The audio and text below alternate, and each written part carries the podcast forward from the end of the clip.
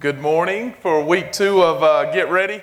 Um, last week was such an incredible week, and so if you guys uh, happen to not be here, um, for whatever reason you missed it, uh, I encourage you to go back and watch. You don't have to watch the message part, just watch the baptism part and uh, what God did. It was, it was amazing, and uh, God just really moved.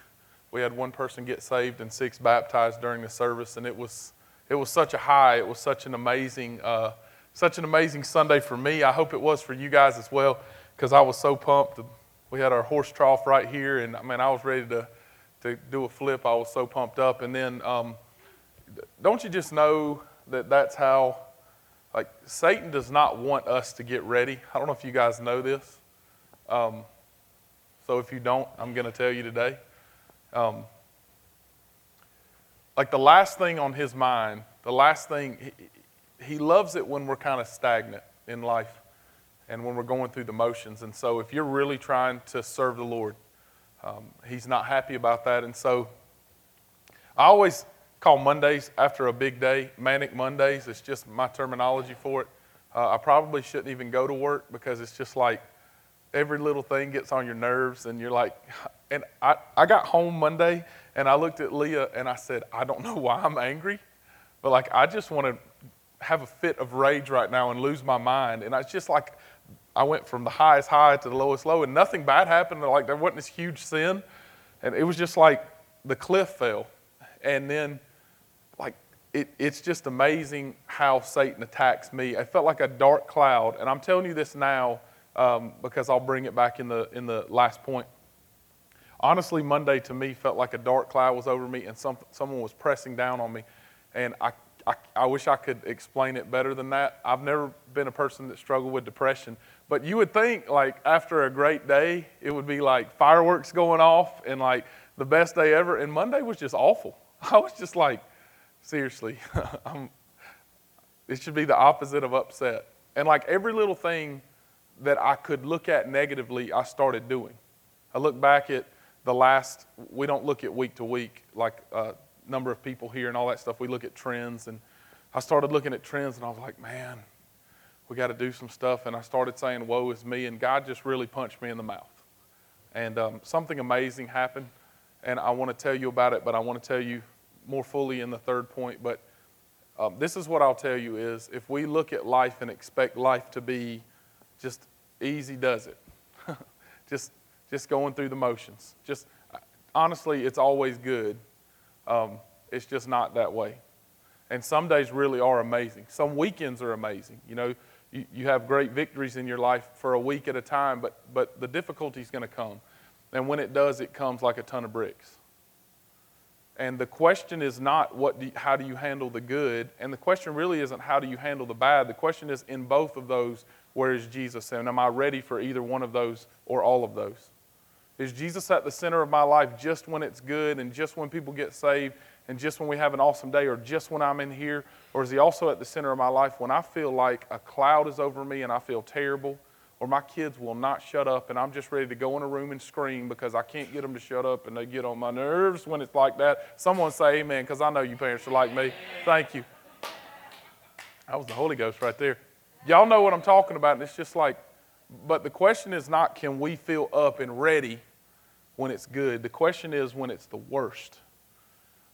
Can we really be ready and live for the Lord? Can we fight through it? Can we grit our teeth? Can we still put on the yoke that is wood and not iron like last week, like we talked about? So today, what I kind of want to share with you and get ready is pushing forward, kind of kicking through.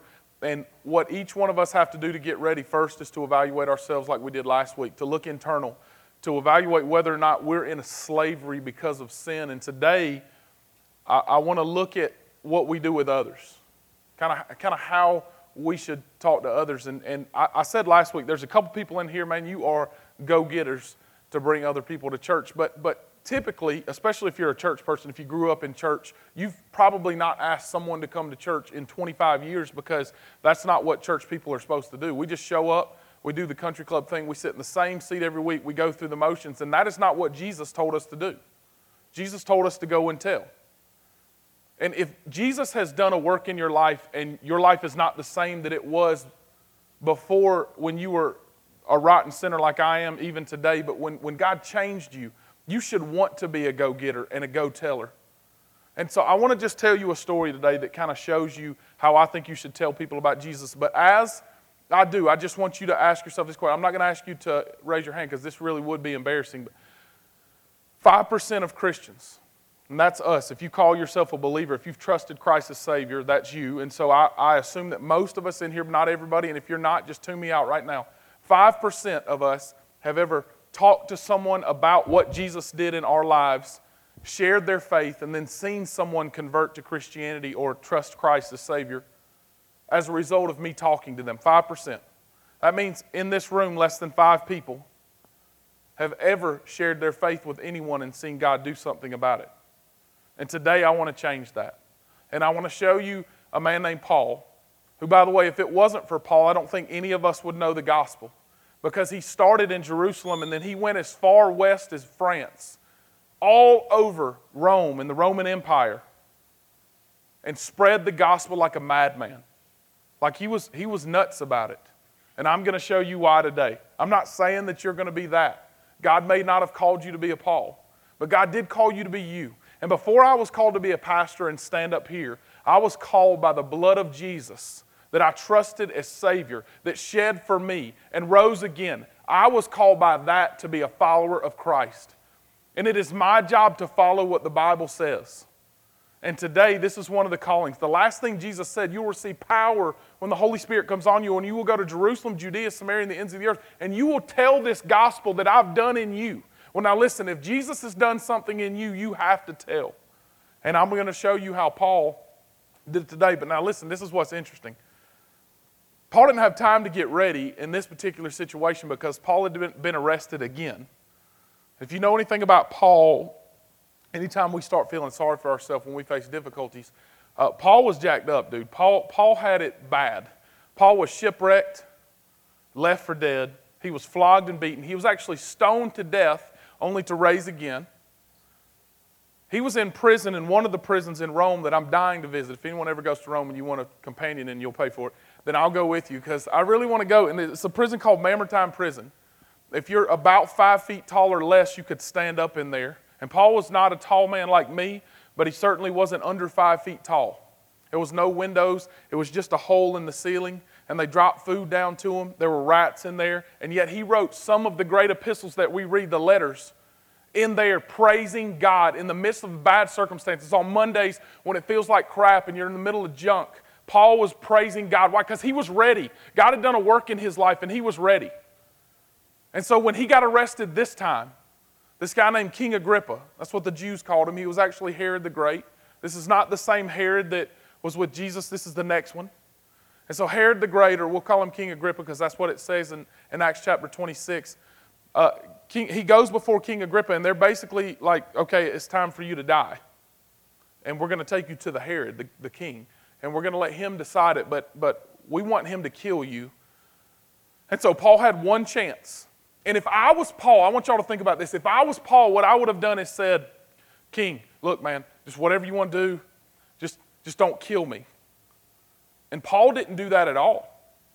Paul said, You know what? I'm just going to tell you about Jesus.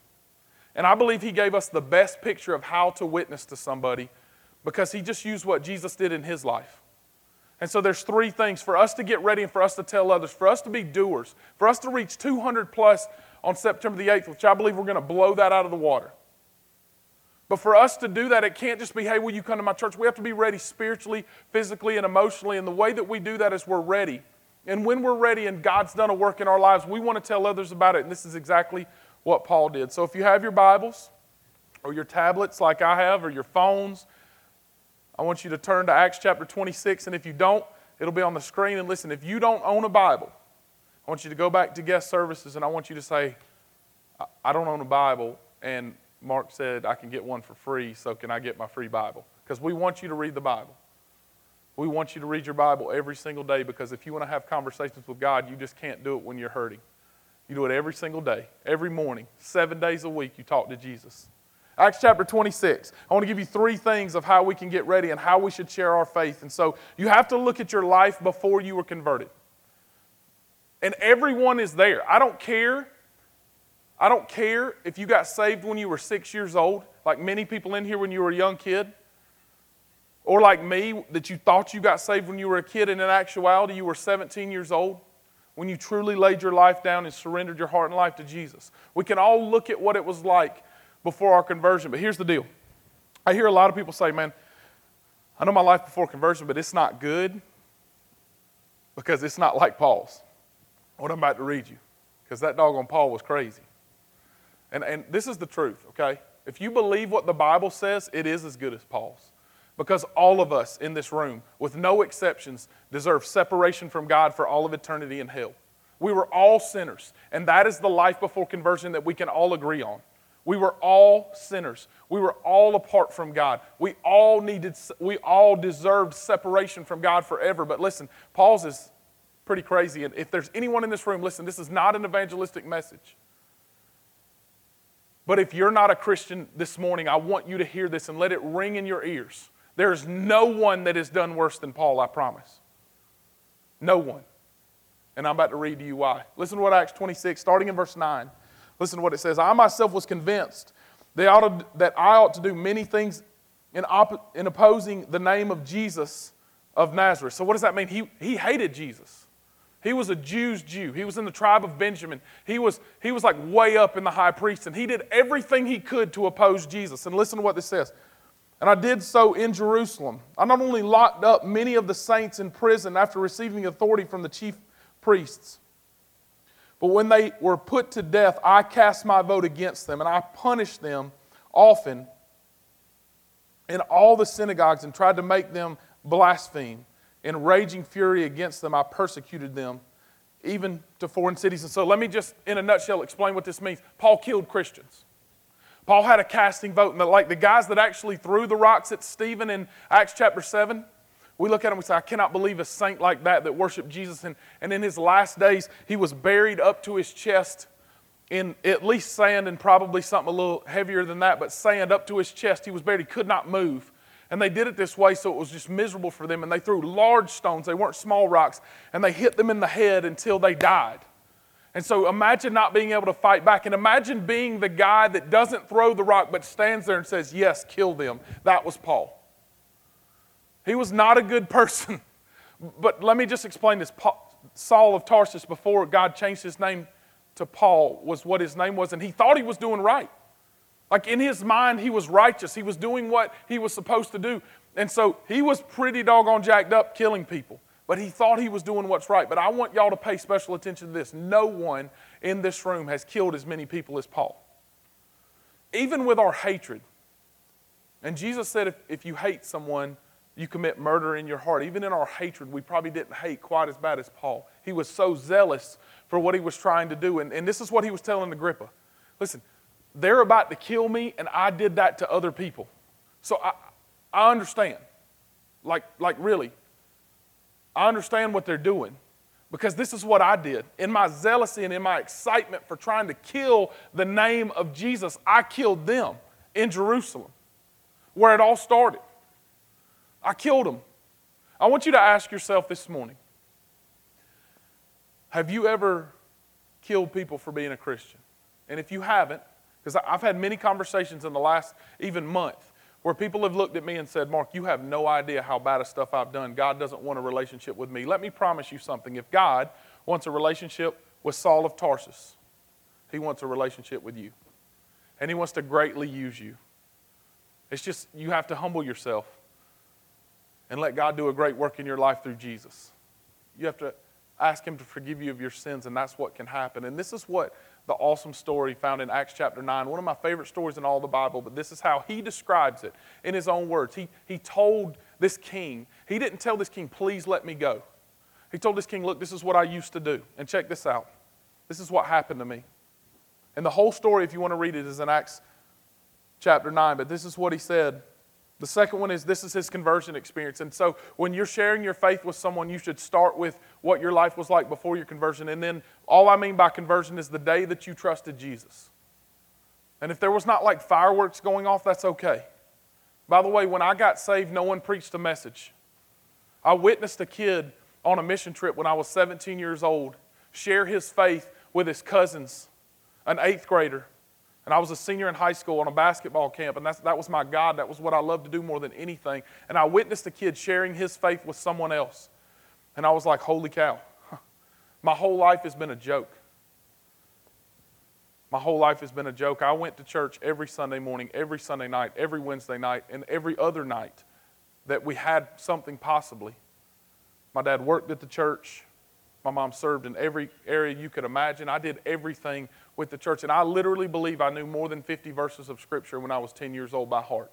It is not what you know that makes you righteous. There's plenty of people that know the Bible through and through that are going to split hell wide open because they don't know the King.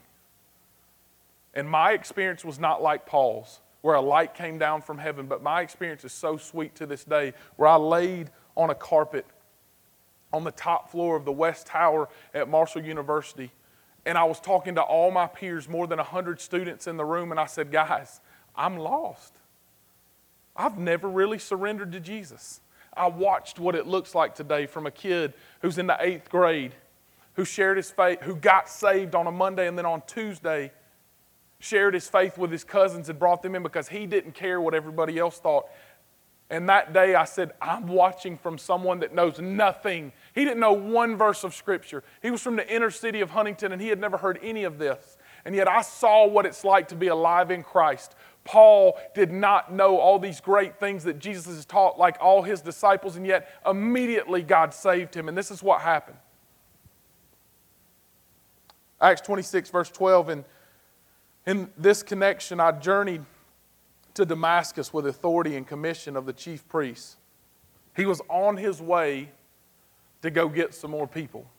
And at midday, O king, I saw on the way a light from heaven brighter than the sun that shone around me and those who journeyed with me. And when we had fallen to the ground, I heard a great voice saying in the Hebrew language, Saul, Saul, why are you persecuting me?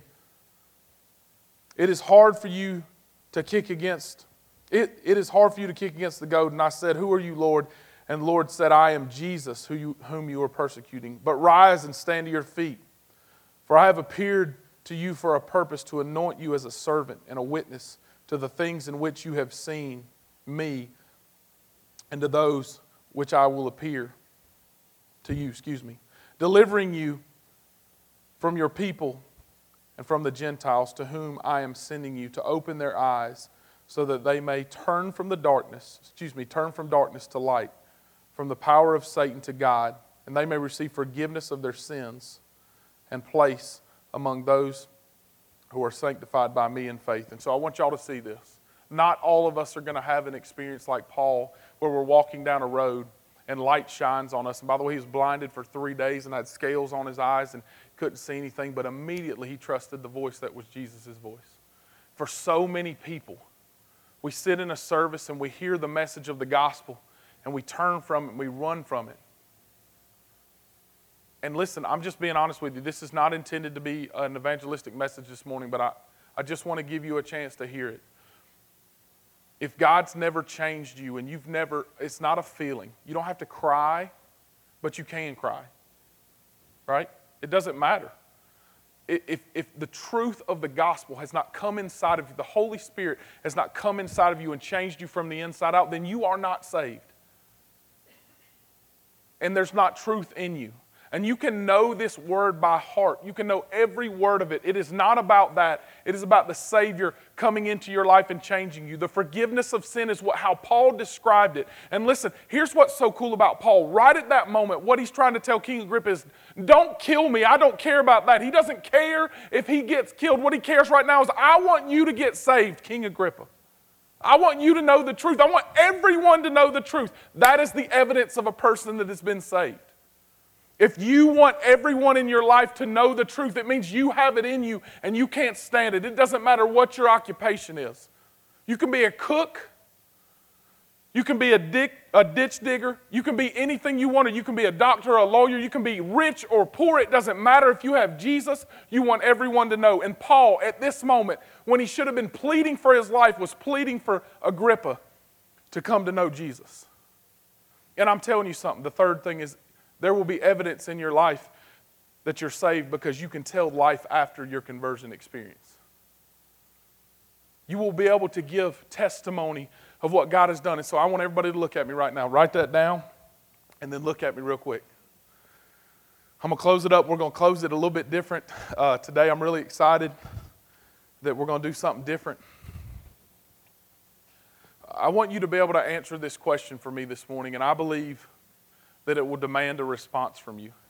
Not necessarily a response for you to come up here, but a response in your heart to tell the truth of where you are with Christ. If you can't tell testimony of what God is doing, listen to me, in your life today, if there's not if the enemy's not fighting against you and if you can't tell testimony of what god has done in the last week in your life then are you truly alive in christ? And so i told you just a minute ago i want to tell you why i was so encouraged this week in the middle of some really bad news that i got on thursday from someone that i love dearly and i'm not going to tell you about it because i've been asked not to. Um, but they're in the room and um, and on a really tough monday that I can't really explain. I wish I could explain better. Um, the Lord's really been challenging me, and I'm going to talk more about it next week. The message is called Training Day, and I really want y'all to be here, so I really think it's important. But the Lord's really been challenging me that it's not enough for us to reach the least, the lost, and the lonely in this room.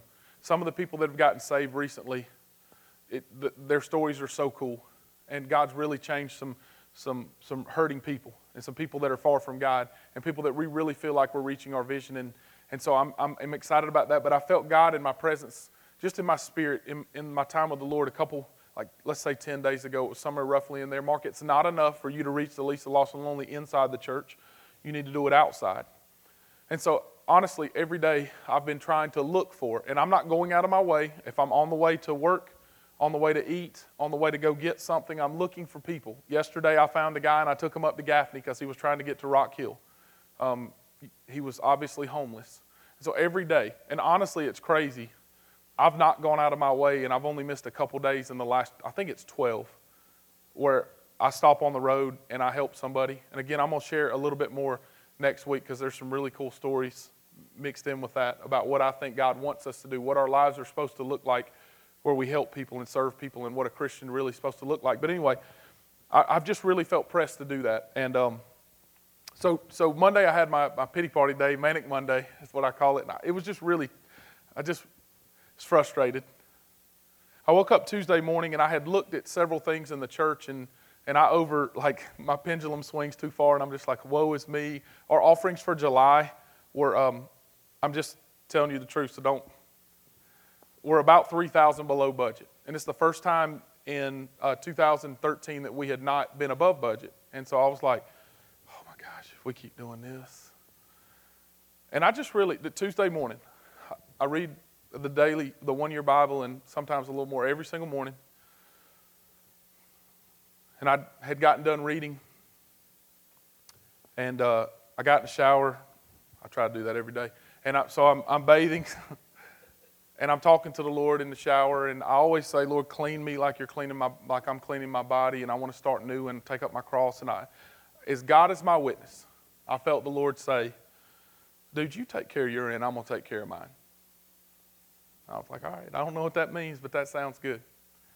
So I go through the day. It was an awesome day. I picked someone up named BJ, took him to Greer. It was, it was cool. I, I wasn't, I didn't go out of my way. It was just on my way to work. I picked him up. He needed something. I got him some Burger King for breakfast and helped somebody and just went through the day. It was an awesome day. And, and, and I got home and we went to McAllister's, my in laws, um, and Leah, who's watching online with a sick baby at home. Um, I'm telling them this story. God told me this this morning and I did. It was awesome. And nothing had happened. It was cool. And I get a phone call from a friend that I had not talked to in quite a while. Besides a text message or two for the last six months, I think I've texted him three times. I haven't asked him for money haven't asked for anything. He, he calls me out of the blue and says, dude, can you meet me at, uh, can you meet me at, at your house? Tell me again where you live. So, yeah, sure. I'm at, uh, I'm at McAllister's. I'll be, I'll be there about 8. So he texts me at 8 and we're leaving. I'm like, we got to go. I told, what's the name? I'm not going to say his name. That I was going to meet him at the house. So we, we sneak out. I get to the house. He's in the driveway. He's a huge Clemson fan, which if y'all wear orange next week, I probably won't hug you. So, but I still love you. God, to God be the glory. But I, I just, I'm going to wear garnet. Praise God. So he's, he's giving us a hard time. He's trying to get Laney to say, go Tigers, and I'm laughing. And Laney says, No, Clemson is bad. Daddy gives me a spanking if I say go Tigers. so I was like, That's right, that's right. Gave her some fists. I brought her a new shirt because of it. But so so we're talking, I mean, it's just we're just I'm thinking like and by the way, this guy used to I coached his son and he bought uniforms for the team at Spartanburg Christian Academy when I coached there, and I have two pairs of shorts that I love. He's buying new uniforms this year. My thought is, I'm going to bring you something. He's giving me new shorts. That's awesome, by the way, because I love those shorts. It's got pockets in them. They're like game shorts. I wear them all the time. He reaches in his pocket and he said, Dude, I just want you to know, man, I'm proud of you. You stepped out in faith and you hadn't asked me for anything. I just want you to know I'm proud of you. Reaches in his pocket, hands me a check. I didn't look at it. I'm like, How much is it? You know, I just put it in my pocket. He's like, Man, I appreciate it. I gave him a hug. We talked a little more. He left. Walk in the house. Leah looks at me and says, How much you think it is? And I was like, I don't even want to tell you because you're going to think I'm crazy. I, I think it's $10,000. And Leah was like, huh. and then she thought I had the gift of prophecy because we opened it up, and sure enough, it's $10,000. $10,000 check. And can I just be honest? I called like Josh and Austin and just a couple people, and I told them what had happened, and I called my family, and one of my sisters said, the only thing that would have been better is if it would have been $10,000 made to you. And I said, I can tell you this with all honesty. It wasn't the $10,000. It's not the money. I don't like crying, so I'm going to work really hard against this. It's not the money, it, it's the presence of God. It's knowing that I'm not making it up. I swear. Tuesday morning, God told me in the shower, You take care of your end, I'm going to take care of mine. I hadn't talked to this dude there's no explanation that God is present in my life and that He's moving. And I didn't make that happen. He was just obedient to God. I did nothing. I hope y'all are not hearing me say I'm spiritual and I'm awesome. I did nothing. I, I just showed up to work, told the story of what had happened, and God did something crazy. Listen, if God is evident in your life, I'm not saying $10,000 is coming to your house today. I hope it does, as long as you tithe on it give us a thousand, then, then I'll pray for you that you'll get ten. That, that $10,000 is beside the point. The point is when God has done something in your life and saved you, when there's truly a conversion experience. I struggled. I cannot describe the struggle I was under on Monday. I was not happy, Mark. I was not kind to my wife. I was short with her. I didn't lose my religion and go nuts and get into this deep sin, but I wanted to punch a hole in the wall. And if you haven't been there, that's awesome. You're just better than me. and God had to help me in my time of hurt. And He showed up, and it's crazy. And I'm not giving you an excuse not to give. It is your biblical command to give as a cheerful giver, especially if you're a partner of Four Points. You're supposed to give. But you know what? God doesn't need your money. He just invites you to be part of the worship that God's going to do. And I'm so encouraged this morning. I stand before you and I tell you that I want to tell everyone about what Jesus is doing in my life today. And my life today is different than my life was yesterday, but Jesus continues to be new every morning. And some days, like Thursday, I feel like I'm going to throw up the entire day. I did not have the joy of the morning. Like that joy that I had Tuesday night was really not there when I had a conversation at Pizza Inn at 11:50 a.m. On, on Thursday morning, I wanted to throw up. I, I wasn't happy, but here's what I do know that God is present in my life, that He really has done a work in my life, and that if someone was about to kill me, if I had an opportunity to present the gospel, I would want them to know. That if, it, that if my kid's getting saved, I want y'all to listen. Haston, who is 18 months old, and Laney, who is going to kindergarten tomorrow, Lord willing. If them getting saved meant me dying, then kill me now. Because that's, that's much better than me living. So, for a person that's followed Christ, life after Christ has to be different. 2 Corinthians 5:17 says, If any man is in Christ, he's a new creation. The old is gone and the new has come. Let me just show you what Paul said as the band comes back up here. He says, Therefore, O King Agrippa, I was not disobedient to the heavenly vision, but declared first to those in Damascus and then in Jerusalem and throughout the region, and also the Gentiles, that they should repent and turn to God, performing deeds in keeping with their repentance. And this is what he said I, I told everybody. I had to follow what God did in my life, and so I've told everybody. Paul didn't say I told some of them, did he? He said I told everybody. And then skip down to verse 28. This is what Paul says. And Agrippa said to Paul, In a short time, you would persuade me to be a Christian? Like, imagine being King Agrippa.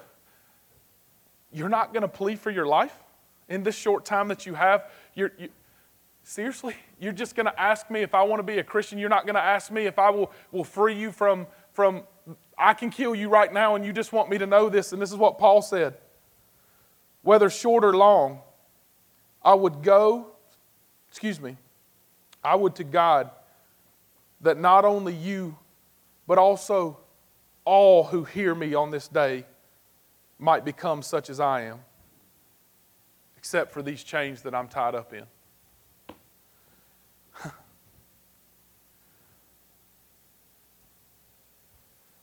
What if we lived like that? What if we cared so much for this city, this community, that we wanted the whole world to know? What if we really lived like that? Y'all worship with us.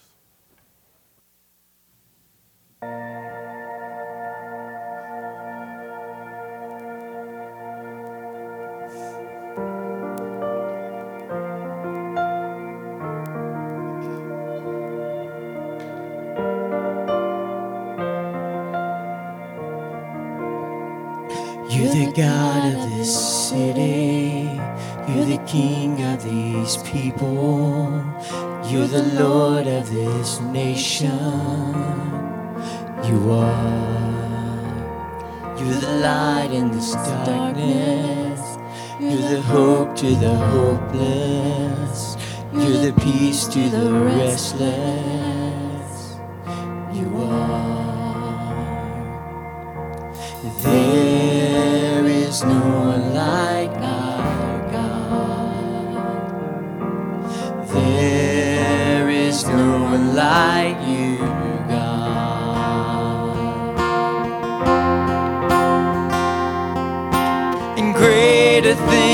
Yet to come,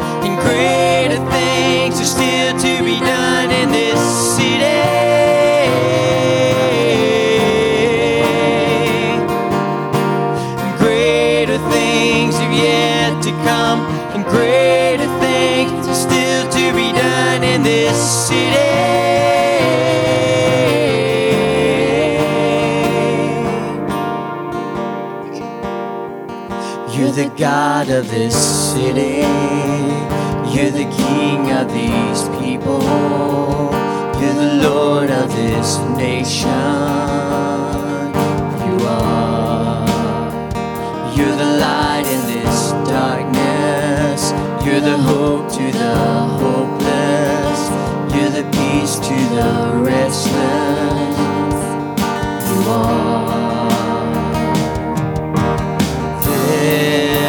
Is no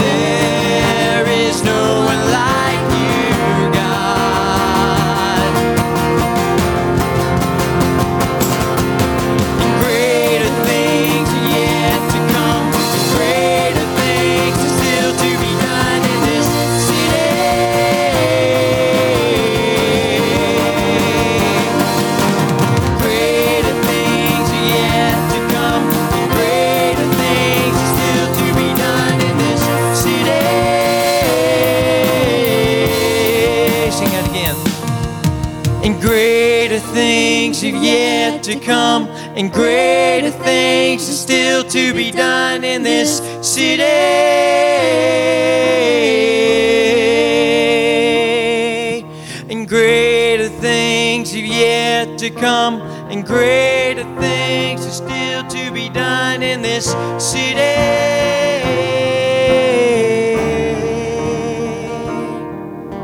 And there is no one like our God. There is no one like you, God.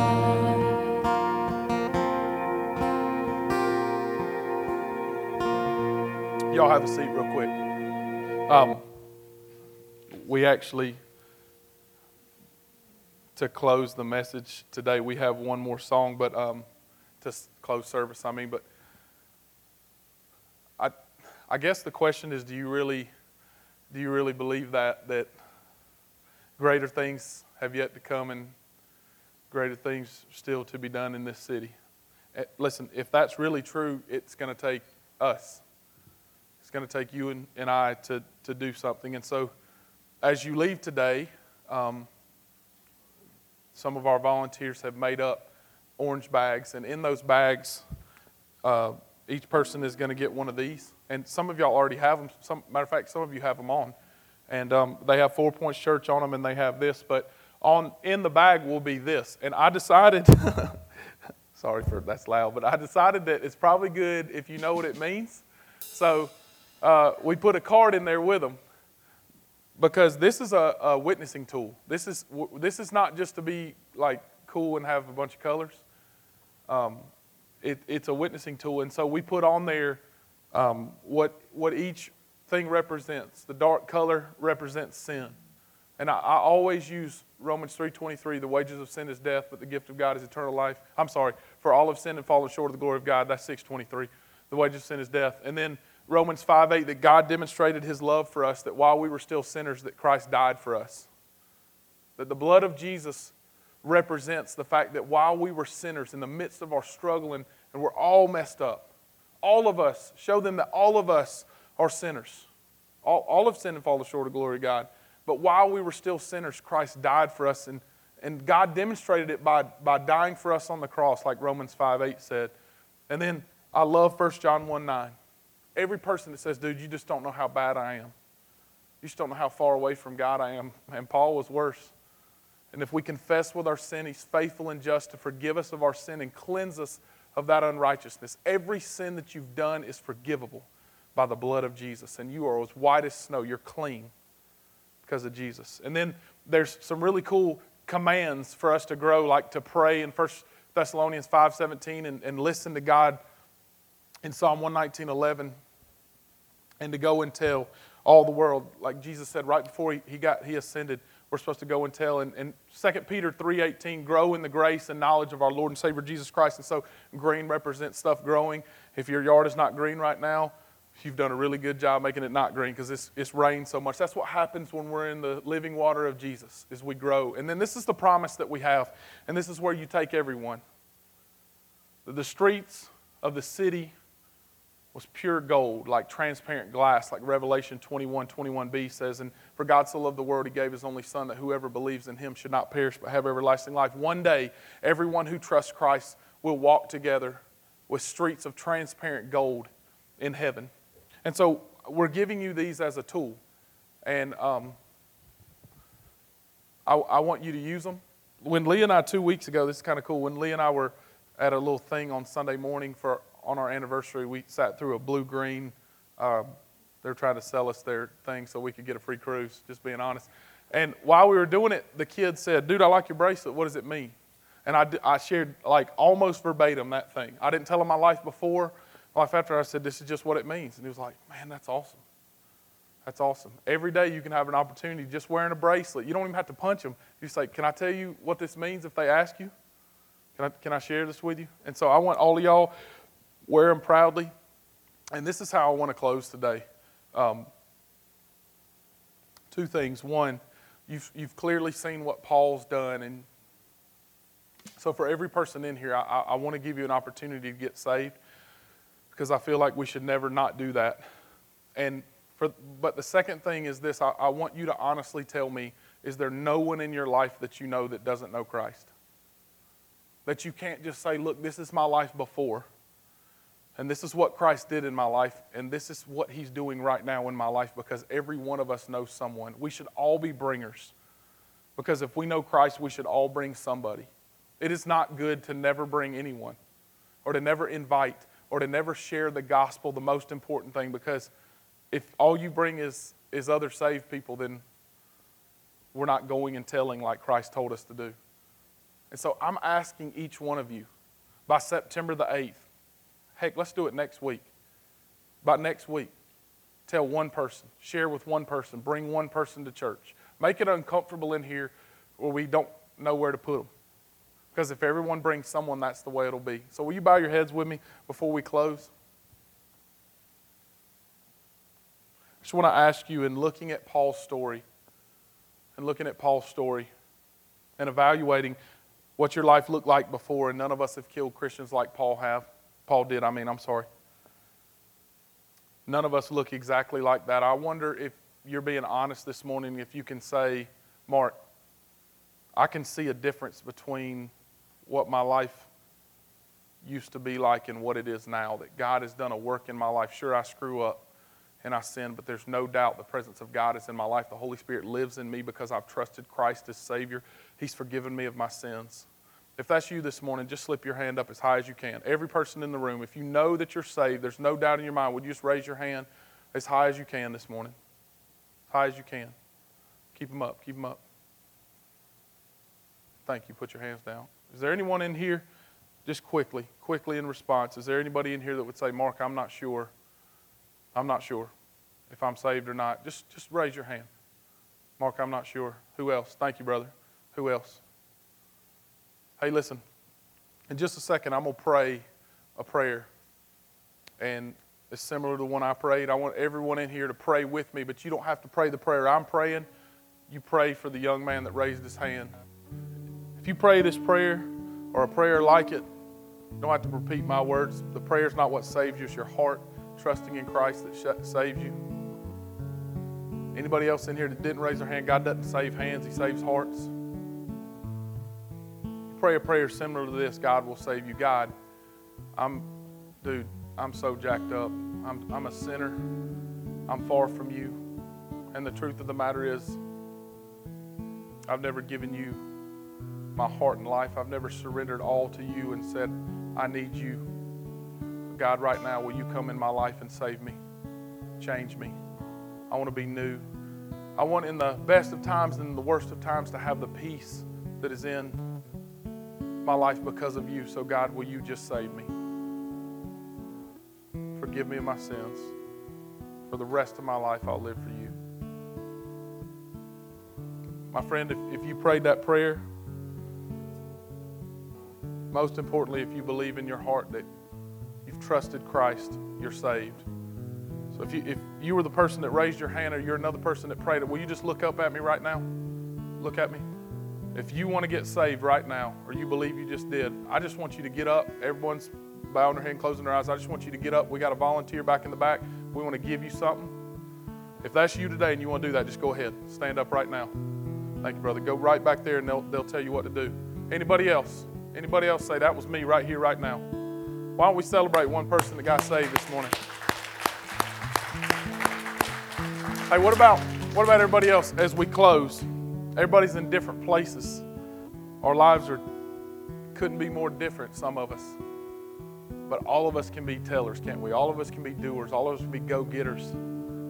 So as we close, I just ask, not asking you to stand up like come to the front necessarily. If you want to, man, that'd be awesome you're welcome. You're free to worship any way you can. But I'm asking you right now to just, as we worship, as we close, that you will commit to bringing at least one person and sharing your faith with one person, telling what Jesus did in your life, because all of you in here have told me, I am saved.